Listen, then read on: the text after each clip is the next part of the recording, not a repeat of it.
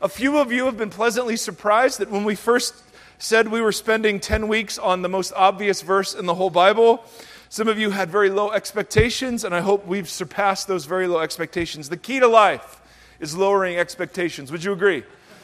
Marriage, key to life. You never, listen, dudes, you never, for your first anniversary as a married man, go all out. You never do that. You don't listen to me. You set the bar low, brothers. John chapter 3, verse 16. For God, we looked at, so loved the world, he gave his son. Let's read it together.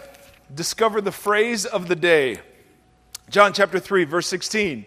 Let's read it. For God so loved the world that he gave his one and only Son, that whoever believes in him shall not perish, but have eternal life.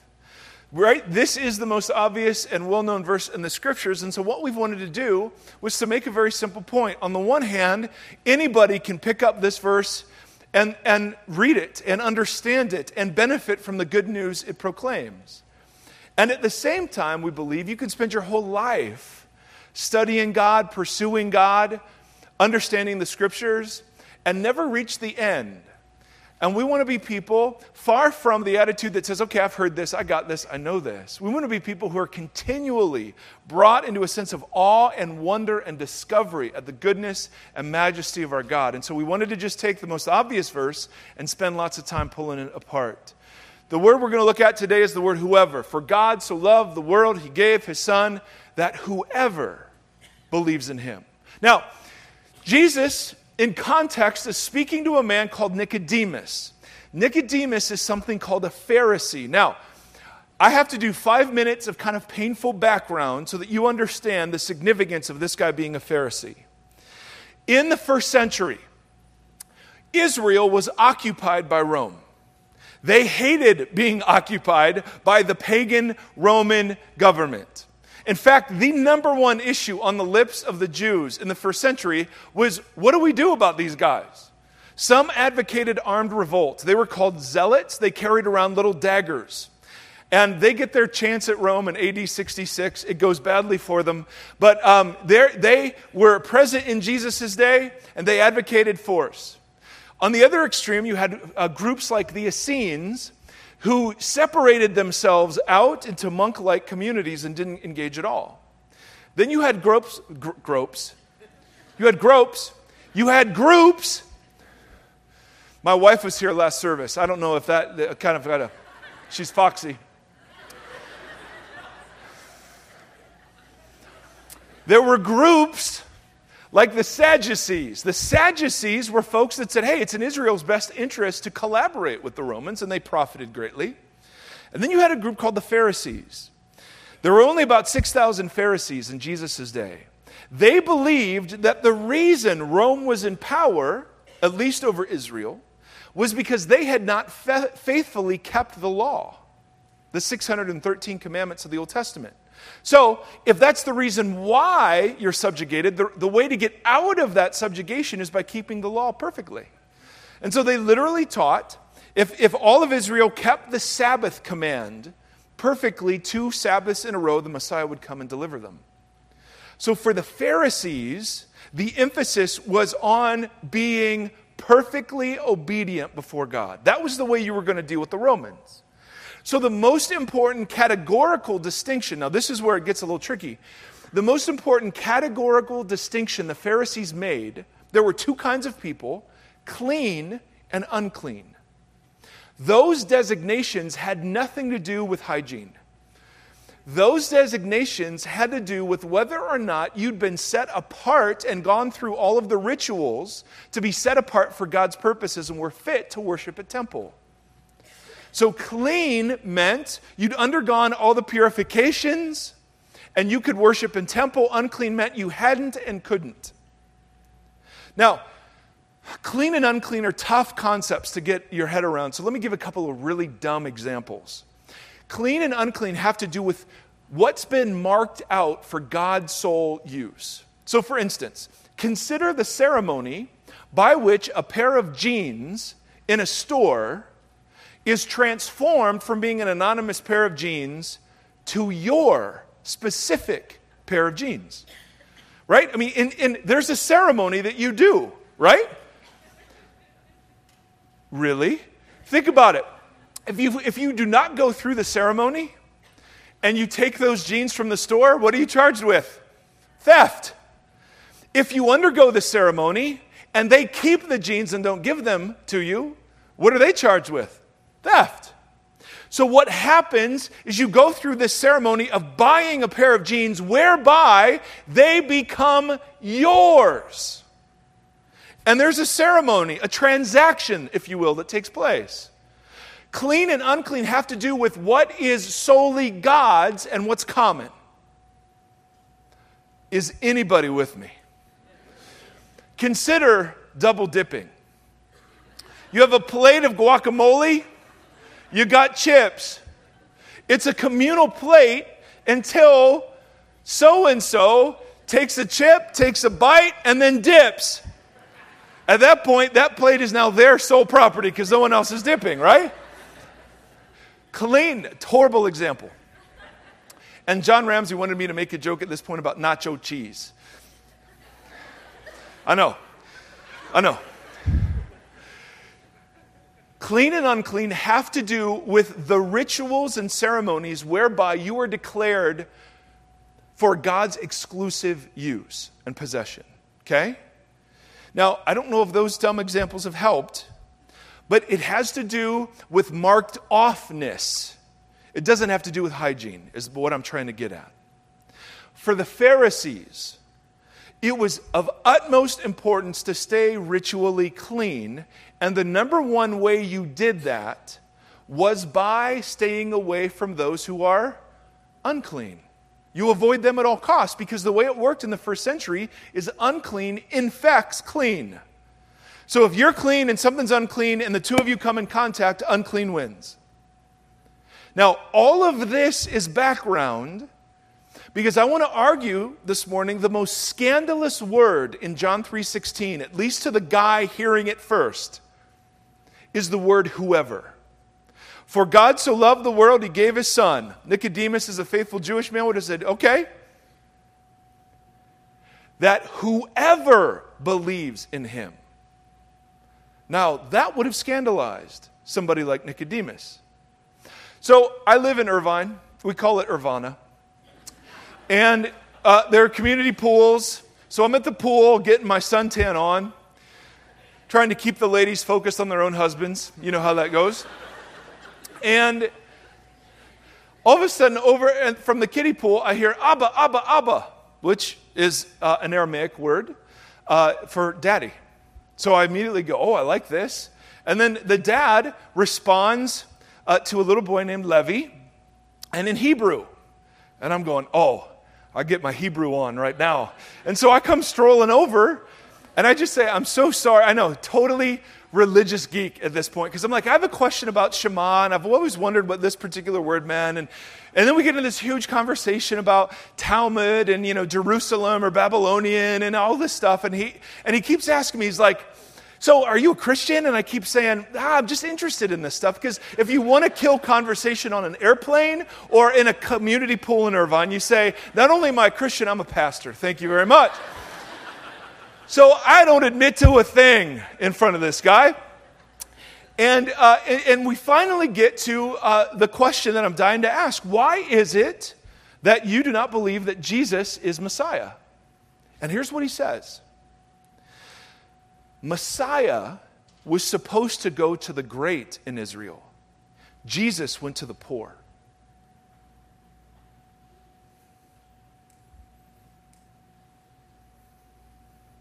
What word would have scandalized Nicodemus?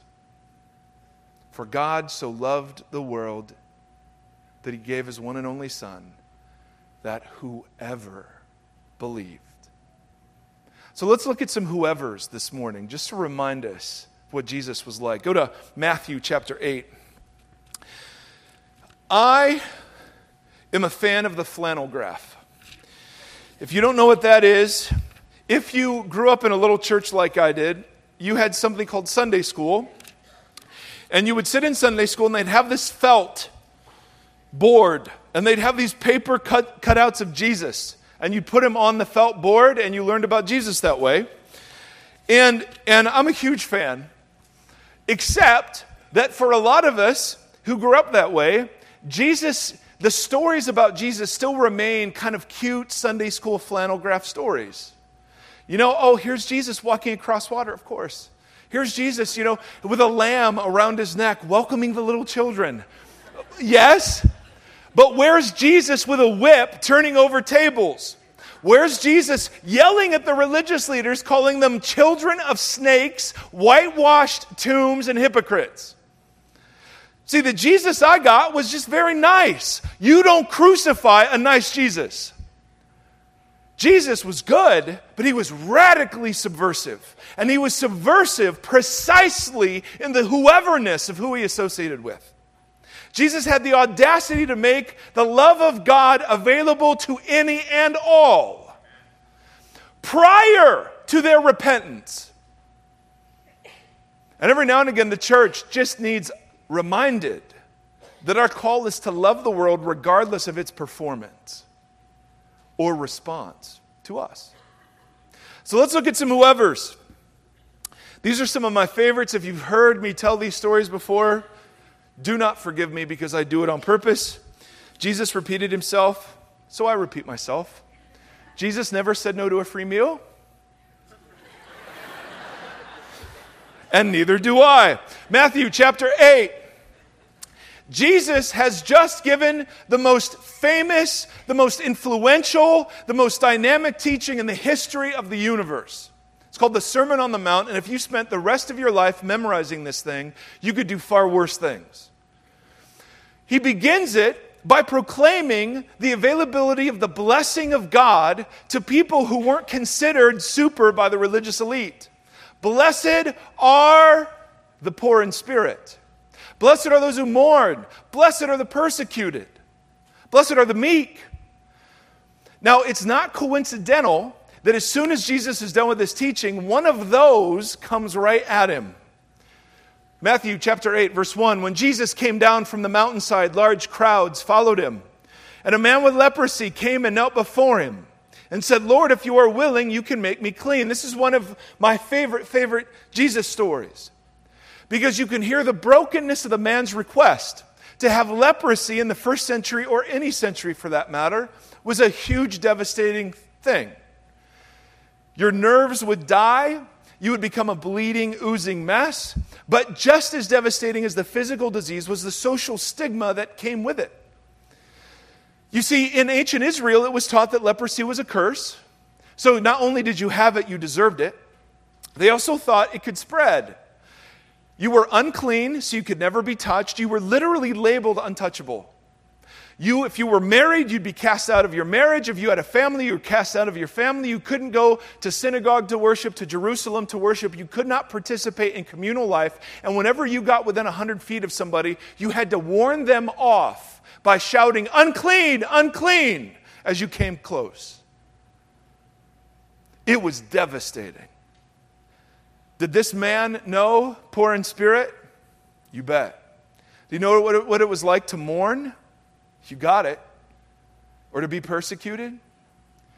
So the minute Jesus is done with his teaching, here comes somebody who knows exactly, who literally was shocked to hear a rabbi proclaim God's blessing on people who were not blessed by the religious elite of the day. He comes and he says, Lord, if you are willing, you can make me what? Clean. Does that include healing him? Yes, but it's bigger than that. It's restoration back into the community, fitness for worship, being considered marked off for God's exclusive use. Now, notice what Jesus does next. See, we read this in English, we see it on a flannel board, and it just doesn't punch us the way it should. Jesus reached out his hand and touched the man. I am willing. Be clean. Now, we know from the next story we're going to look at that Jesus can heal long distance. In other words, he doesn't have to touch you to heal you. So touching the man was purposeful on his part. And do you know what it demonstrates? Do you know why? In English, you go, okay, well, here's nice, baby Jesus touching a, a, sweet leper that was, you know, I mean, and you just you just tone it down. This was scandalous and audacious because rabbis, if they're pure and clean before God, the last thing you want to do is touch a leper. So Jesus touches him on purpose to demonstrate the following point that his clean overrides any unclean out there. See, no one else did this. No one else taught this. No one else embodied this. It was thought if clean and unclean come into contact, unclean wins. All of a sudden, now Jesus is overriding unclean with his holiness and purity. And he touched the man. Now, does he still touch people like that? Wow, 11 o'clock. I love you with a holy and everlasting love. However, I am tragically disappointed at your lack of responsiveness to that question. Does he still touch people like that? Thank you. And every now and again, the church needs to remind people that, hey, you can be a pedophile, and if your heart is open to Jesus, he can make you clean. You can be an abortion provider, and if your heart is open to Jesus, he'll touch you and make you clean.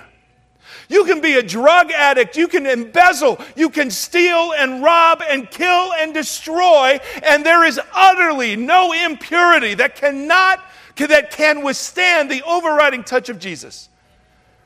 And we, as the American church, are awful at putting this love on display. We require people to jump through hoops first. We require people to get right first, to get religion first, to repent first. Jesus didn't do that. Lord, if you're willing, you can make me clean. I am willing. And he touched the man. The church has ceased being scandalized by the grace of Jesus because we've forgotten our own whoeverness. We've forgotten that we were the impure. We were the unclean. Now, now we're tempted to think we've earned what we've gotten from God. And every now and again, God just needs to remind us we were whoever's too. How dare we limit His grace and love to those who are worth it? Are we preaching? The only person you would hate more than a leper is a Roman. And sure enough, here comes a Roman. You got to know, as an occupied country, Rome had done terrible, terrible things to Israel. In fact, we have a record right around the time when Jesus is born of 30,000 Jews being crucified about five miles away from Bethlehem. I mean, awful, tragic things. When Jesus, verse 5, had entered Capernaum, a centurion came to him. Now, that's just not a Roman, he's a Roman soldier, and not just a Roman soldier, he's a Roman captain. The centurions were the backbone of the legions, which were the backbone of Rome's enforced rule over the world. Centurions are the dudes who could command the average Jewish citizen to carry his armor for a mile. That's when Jesus talks about hey, if somebody asks you to carry something, go the extra mile. Well, that's what a centurion could do to you. He could just command you, and you'd have to drop what you're doing, carry his armor. There were never people that asked for help. A centurion comes to Jesus asking for help. Lord, my servant lies at home, paralyzed, suffering terribly. I love Jesus. He's just so ridiculous sometimes. Shall I come and heal him? Just, my, my servant's at home suffering. Well, why don't I take care of that for you? I mean, it's just like no big deal. And you have to understand one of the ways you stayed clean, if you were to, to stay ritually clean, is you never entered the home of somebody who wasn't Jewish. So Jesus just offers, well, I'll go over to your house and just heal him. The centurion knows how ridiculous an offer that is. The centurion replies, Lord, I do not deserve you to have, have you under my roof. But just say the word from here, and my servant will be healed. I myself am a man under authority. I get how authority works. There are people over me and people under me. And when the people under me, when I tell them to do stuff, they do stuff. This is his way of saying, Jesus, I understand authority and you've got it. Jesus says to the man, he was amazed. Look at the number of times Jesus of Nazareth is amazed is pretty few. Jesus was amazed and he said to those following him, I have not found anyone in Israel with such great faith. Now imagine you're a Jewish disciple of Jesus at that point.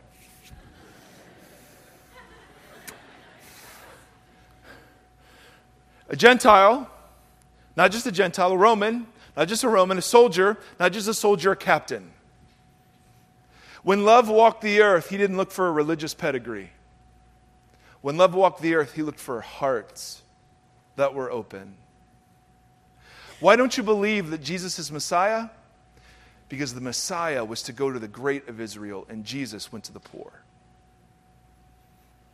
And we say, We're so glad he did.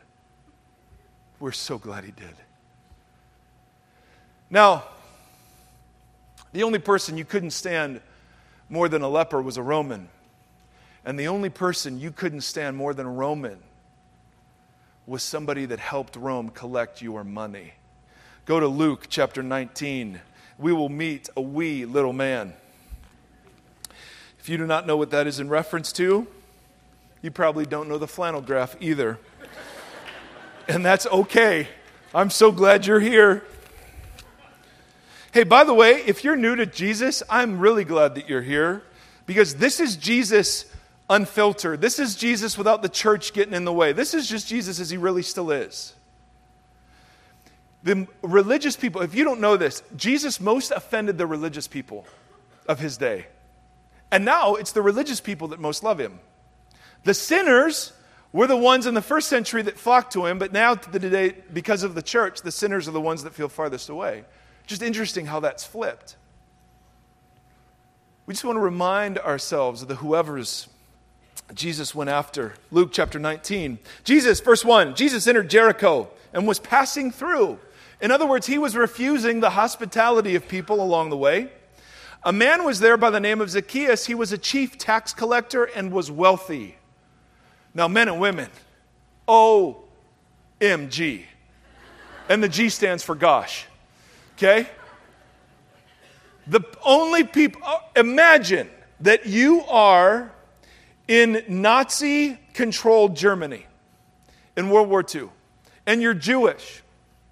And the Gestapo agents are going door to door, collecting Jewish folks, your friends, your family, to go take out to these camps where you know exactly what's going to happen to them. Who are the only people you hate worse than the Germans? the Jews that were helping them identify who other Jewish people were. Am I correct? That betrayal is what would be the lowest thing. This is how a man like Zacchaeus would have been regarded. See, the vast majority of the population of Israel was too poor to be able to go to Jerusalem three times a year for the required feasts. They were called Am Haaretz, people of the land, and they were considered unclean because of their poverty. Zacchaeus was the reason you couldn't go worship. Some scholars estimate up to 75% of, of taxes were levied on. You had to pay tribute to Rome, you had to pay regional taxes to puppet kings like Herod or provincial officials like Pilate. I mean, you were just taxed everywhere. And a guy like Matthew, you read about Matthew in his book, Matthew. He was just a basic tax collector. He was a dude that would be in the marketplace and he'd collect tolls. Zacchaeus was a dude that oversaw all those dudes. And here's how they'd make their money. Let's say you owed Rome 15%, he'd charge you 20. And there wasn't a thing you could do about it. How happy would you be? Not so much. Zacchaeus was despised. So Jesus is on his way to Jerusalem. A man was there by the name of Zacchaeus. He, he was a chief tax collector and was wealthy. He wanted to see who Jesus was, but because he was short, Now, what's fascinating is because he was short, grammatically could apply to Jesus or Zacchaeus.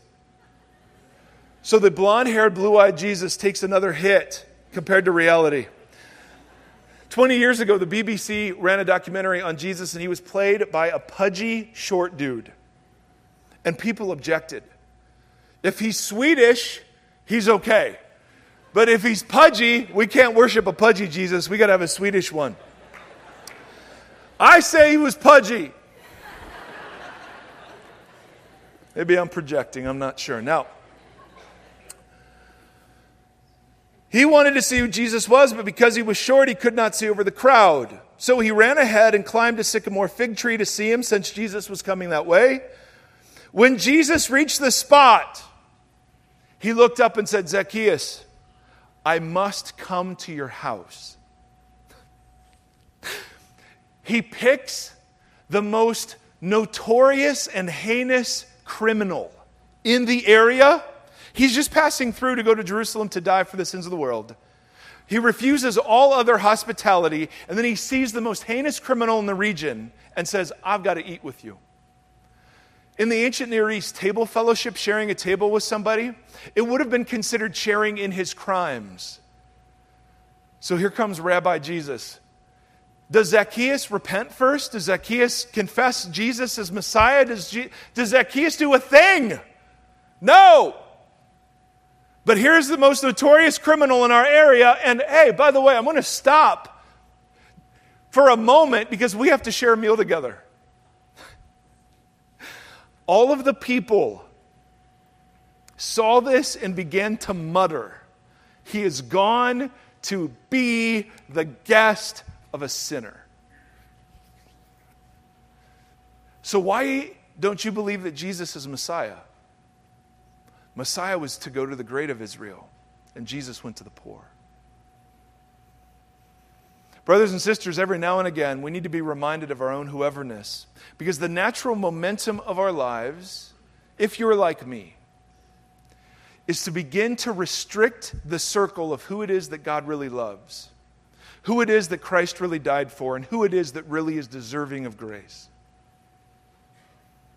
And because we begin drawing those circles tighter and tighter, our witness grows smaller and smaller. This Jesus was by far the most radical and subversive man that ever walked the face of this earth. And his subversion was precisely the idea that there were some who deserved grace and others who didn't. And so he comes preaching the good news about his kingdom to whoever would hear it. Now, brothers and sisters, any impulse that wants to exclude some from the good news of Jesus is not of Jesus. And so we each are confronted with whoever's, right? As we drive, as we work, as we study, as we play. And so we begin just by announcing the good news of this Jesus that whoever believes in him shall not perish but have eternal life. We also begin by reminding ourselves of our own whoeverness. There's no place for self righteousness here. And then, lastly, what does it look like to begin to organize our community so that we begin to embody good news to the last, to the least, to the lost? What's that look like? And so we put together a video that is interesting. You'll see why. And, and, it, and it, it starts pretty quick, so get your brains on. If you've been dozing the last half hour, number one, I don't blame you. Number two, you may want to undoze for a second. Go ahead and turn your eyes to the screen, and then Barb will come up. Mondo, fire up the video. Churches are full of people the broken, the lonely, the wanderers, the hopeful, the enthusiastic, the lost, the passionate, and the faithful. For many, this gathering represents the whole of their church experience. They'll listen attentively to a message, they'll sing a few songs, they'll be invited to pray, and then they'll return to their lives. But for some, Questions will start bubbling to the surface of their faith. Is this the extent of what Jesus intended for his followers? Who is the church for? Why does the world need the church? And what is the church after all? Well, the church isn't the building where people attend weekly services. It's not a program, a list of rules, or a philosophy. The church isn't a political affiliation, a country club, or a holiday tradition. The church was never intended to be just an assembly of people wearing nice clothes and saying nice things. The church is all the followers of Jesus everywhere. The Greek word for church is the word ekklesia. It's the combination of two words, ek, which means out, and kaleo, meaning called. Thus, the church, the ekklesia, means the called out ones. In other words, the church, the collective body of all the followers of Jesus everywhere, is called out by someone for something, for a purpose. The beginning of the book of Acts has Jesus calling his disciples to a task, bringing something called the gospel, the good news, to all the world. And this gospel would go out to all the outsiders, the forgotten, the abandoned, and the excluded. And they, those outsiders, would see and receive that good news as actually good. And when Jesus talked about the gospel, it was always in conjunction with something else, something called the kingdom of God. And in the kingdom of God, God's purposes are made apparent. There's justice and righteousness. There's hope for the poor and for the oppressed. And under the kingdom of God, mercy and forgiveness take precedence over bitterness and resentment. Now, people previously deemed to be far from God are brought into his family, adopted as his sons and daughters. And the fullness of the kingdom of God, according to Jesus, is not merely expressed as a way for people to escape an evil world when they die. Rather, the good news of God's kingdom is about the announcement of God's eternity, moving into the present world and carrying on into the life to come. The people who belong to Jesus join him in his worldwide restoration project. And the called out ones, the church, are committed to advancing this good news of God's kingdom into the world, not as a means of helping people avoid the world, but rather to see God's kingdom life being made real here and now. The whole church with the power of the whole gospel for the whole world.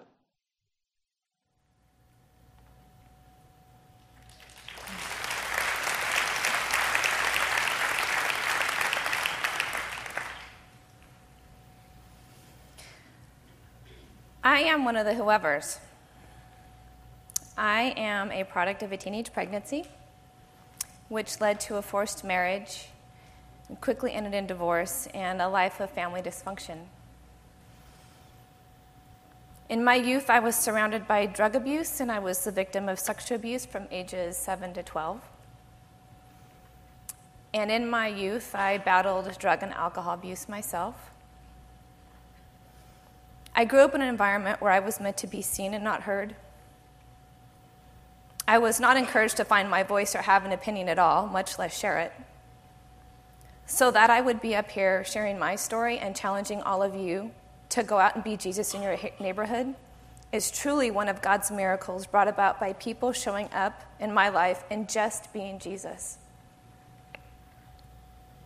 People showed up in my life to love me and not judge me, they showed up and spoken to me God's truth, the truths that combated Satan's lies.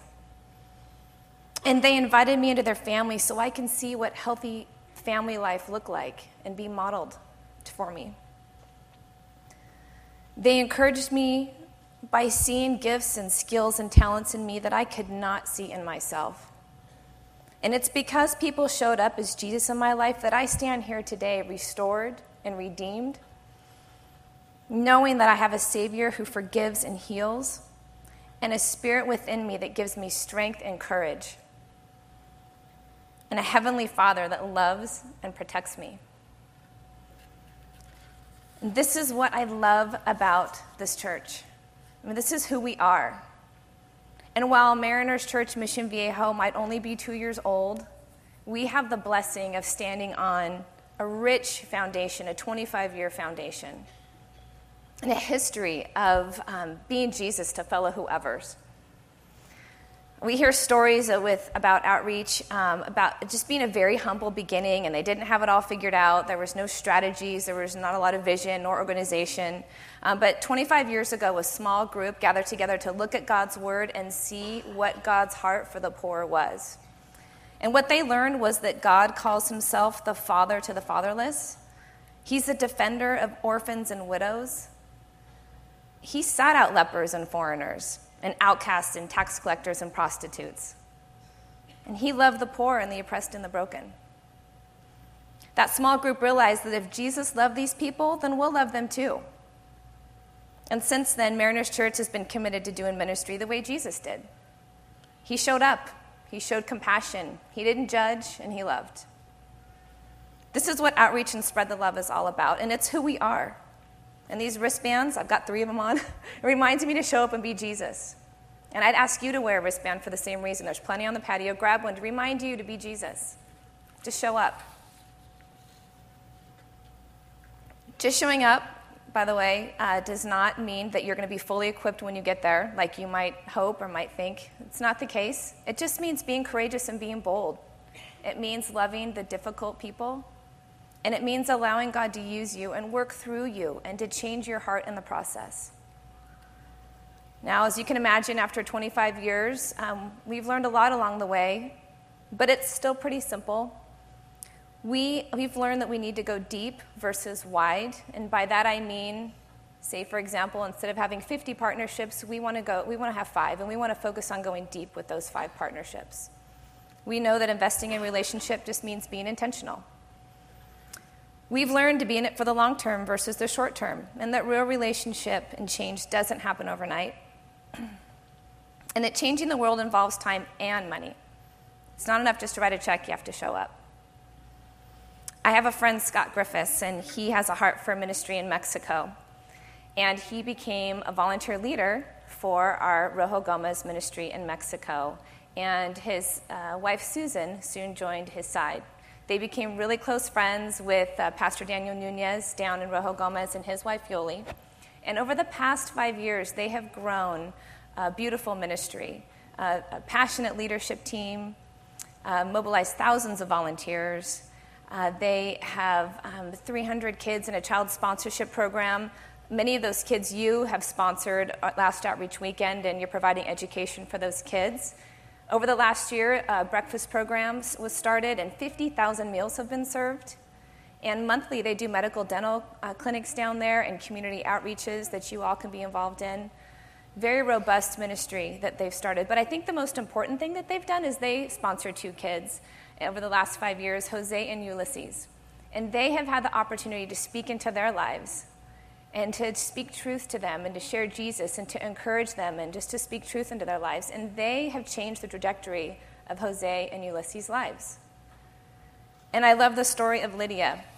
She's, she was in my rooted group here. And um, she was wanted to go to Mexico and she was a little bit nervous about going. I encouraged her to go and that it was safe and she went and um, her heart has been changed over the last few months as she's been impacted and she's been impacting those that she's been serving. And she just wrote me an email this last week and it says fyi went to rojo gomez yesterday had a beautiful day. She said my story to share is that i was take, talking to a woman there and she told me she once wasn't a believer but she needed to work and went to the church looking for help with the breakfast program. After a while there um, she, uh, the other woman asked her to church, and she accepted Jesus into her heart, and that was last August. She is now a strong believer and trusts in our Lord, which comforts her since both her father and her brother are in prison for life. She loves serving the Lord and believes that it is the most important duty of her life. And then in her email, she says, Yay! This is, How would I check to see if she and her sister could get their children into the child sponsorship program? So Lydia is making an impact as well. And the Griffiths and Lydia, um, they just showed up to be Jesus. They are great examples, though, of how God is calling us to be a church that goes deep and to go long. And we do this by four initiatives one, resourcing those in need, just meeting both practical and critical needs. Uh, two, mobilizing world changers like all of you, challenging and equipping and empowering all of you to go and be Jesus. Third, by providing hope for at risk youth and families. And fourth, by engaging in a global movement, just building a network of church partners like Pastor Daniel in Mexico. And we're dedicated to long term sustainable change. Now, this is who we are as a church, friends. And we have this amazing opportunity to take all these learnings and this foundation that's been set for us and to make it our own here at Mariners Church uh, Mission Viejo and to pursue what God is calling us to as a church and what God's calling you to individually, and together we can make an impact. Now, um, we've made it really easy for you just to show up. In your bulletin, when you came in, you see that there was the bag, the bus, and you. And the first is the bag. Let me grab the bag. We have an opportunity to help with food banks in Orange County. I don't know if you guys know these stats, but 21%, um, oh no, excuse me, 42% increase in demand for food assistance has been reported, and 21% of Orange County, or 615,000 people, are at risk of hunger in Orange County. And we want to be a generous church. We do not want to stand for that. Now, we have two bags We've got 300 red ones and about 2,000 of these. The red are a holiday meal that you can provide for a family, and the other is just staples that we will um, stock food pantries with. Inside, there's a list of what you can um, provide and drop off dates, and even times you can come back to help sort and deliver to the food pantries. So, one, grab a bag, grab lots of bags on your way out. The second is um, hop on a bus. Next Sunday after the 11 o'clock service, we are all going to jump on a bus and we are going to serve together. Um, Mike, Tim, John, I'm going. And um, it's $5 to cover your lunch. You'll get a ticket. You can grab that on the patio. The thing is, it's been so popular. We did hold off tickets for you guys' 11 o'clock service, but they're going to go very fast. We're taking a waiting list just in case we can rally an, a, another bus, third bus, because we might do that if we can if we can arrange that. So you can put your name on the waiting list. There's two buses. There's an 18 and over bus, and then there's one that you can actually bring um, from kindergarten up. And if childcare is going to get in your way of going, we can provide that for you too. So check that on the patio. The last part is you, and how will you show up to be Jesus? Um, get creative and just really pray about how God is calling you to. And it could be something as simple as these kids Don and Elaine, I know you're here. The kids that showed up in your in their neighborhood and they um, cleaned out their garages and they are selling they sold their toys in a garage sale. They made six hundred dollars, and uh, they donated it to help build a school in Uganda. And um, now those kids are writing the kids in Uganda, and the kids in Uganda are writing those kids back. So this really beautiful relationship has been established through that. So it can be something as simple as that. And share your stories with us. You can go on the go, um, Spread the Love website. It's on the bracelet probably on the screen, maybe not. Oh, that's me. Hi. Uh, but you can go and share your stories about how um, God's using you and what the ways um, are, you know, just fun stories. We want to hear those. Um, but in your insert, you'll see also that if you need help thinking of ideas, we've offered those for you. We've got a few on the insert, we have more on the patio, and we have more and ongoing on the website. Um, we have these sign up cards on the patio, and there are things like we need medical and dental assistance for a free medical clinic in Orange County, and we had non medical support too. Um, Kim and Matt Alexander are going to be leading a trip down to Mexico, to Rojo Gomez, Mexico, so you can go down there. Military, we're going to be at Camp Pendleton. We want to honor our military and throw them a big Christmas party. Um, you can uh, serve the elderly, you can serve the homeless. Toby's House, it's a shelter for um, pregnant women and they need handyman. They sent me a whole list of handyman work that needs to be done, and then gardening and stuff like that. And then even mentoring. Um, there's a box you can check here. It does not mean you're signing in blood that you're going to be a mentor. It just means let's be in conversation about it. If you're interested in learning more, I'll put you in contact with the right people. All kinds of things. So check that out on the patio. And there's even a comment spot if you have anything you want to share, any ideas you want to share. The last part of you is giving. And I know Mike hit a little bit about this on this earlier, but I want you guys to know that all the initiatives and all the programs that um, from Outreach are funded by the generosity of you, of Mariners Church. And every dollar is leveraged exponentially by um, hundreds of volunteers, you. And outreach is not a part of the normal operating budget, it is only sacrificial giving above and beyond your regular giving. And all the money that you give will be um, used to what God has called us to as Mariners Church Mission Viejo. And we believe that God will provide what He's called us to do. And we trust that He makes provision for the poor and those in need through His people, through us. So we're doing all of this. We're doing spread the love. We are launching outreach here at Mariners Mission Viejo um, because God loves the whosoever's, and we get to go out and just um, show up and be Jesus with fellow whosoever is in our community. And here's Mike. Amen. Love it. Great job. You did it. Did you it. did it. You did it. Barb's excitement level for um, sharing the content was high. The idea of being on stage for that long, not high. So you did it. So here's what worship's going to look like the big invitation. And all we do is invite. We're not going to manipulate, pressure, anything. We just, Jesus never did that stuff. Is over the next 60 days, while we do this Spread the Love campaign, that you would take uh, two and a half hours or more to intentionally put whosoever's in focus in your life.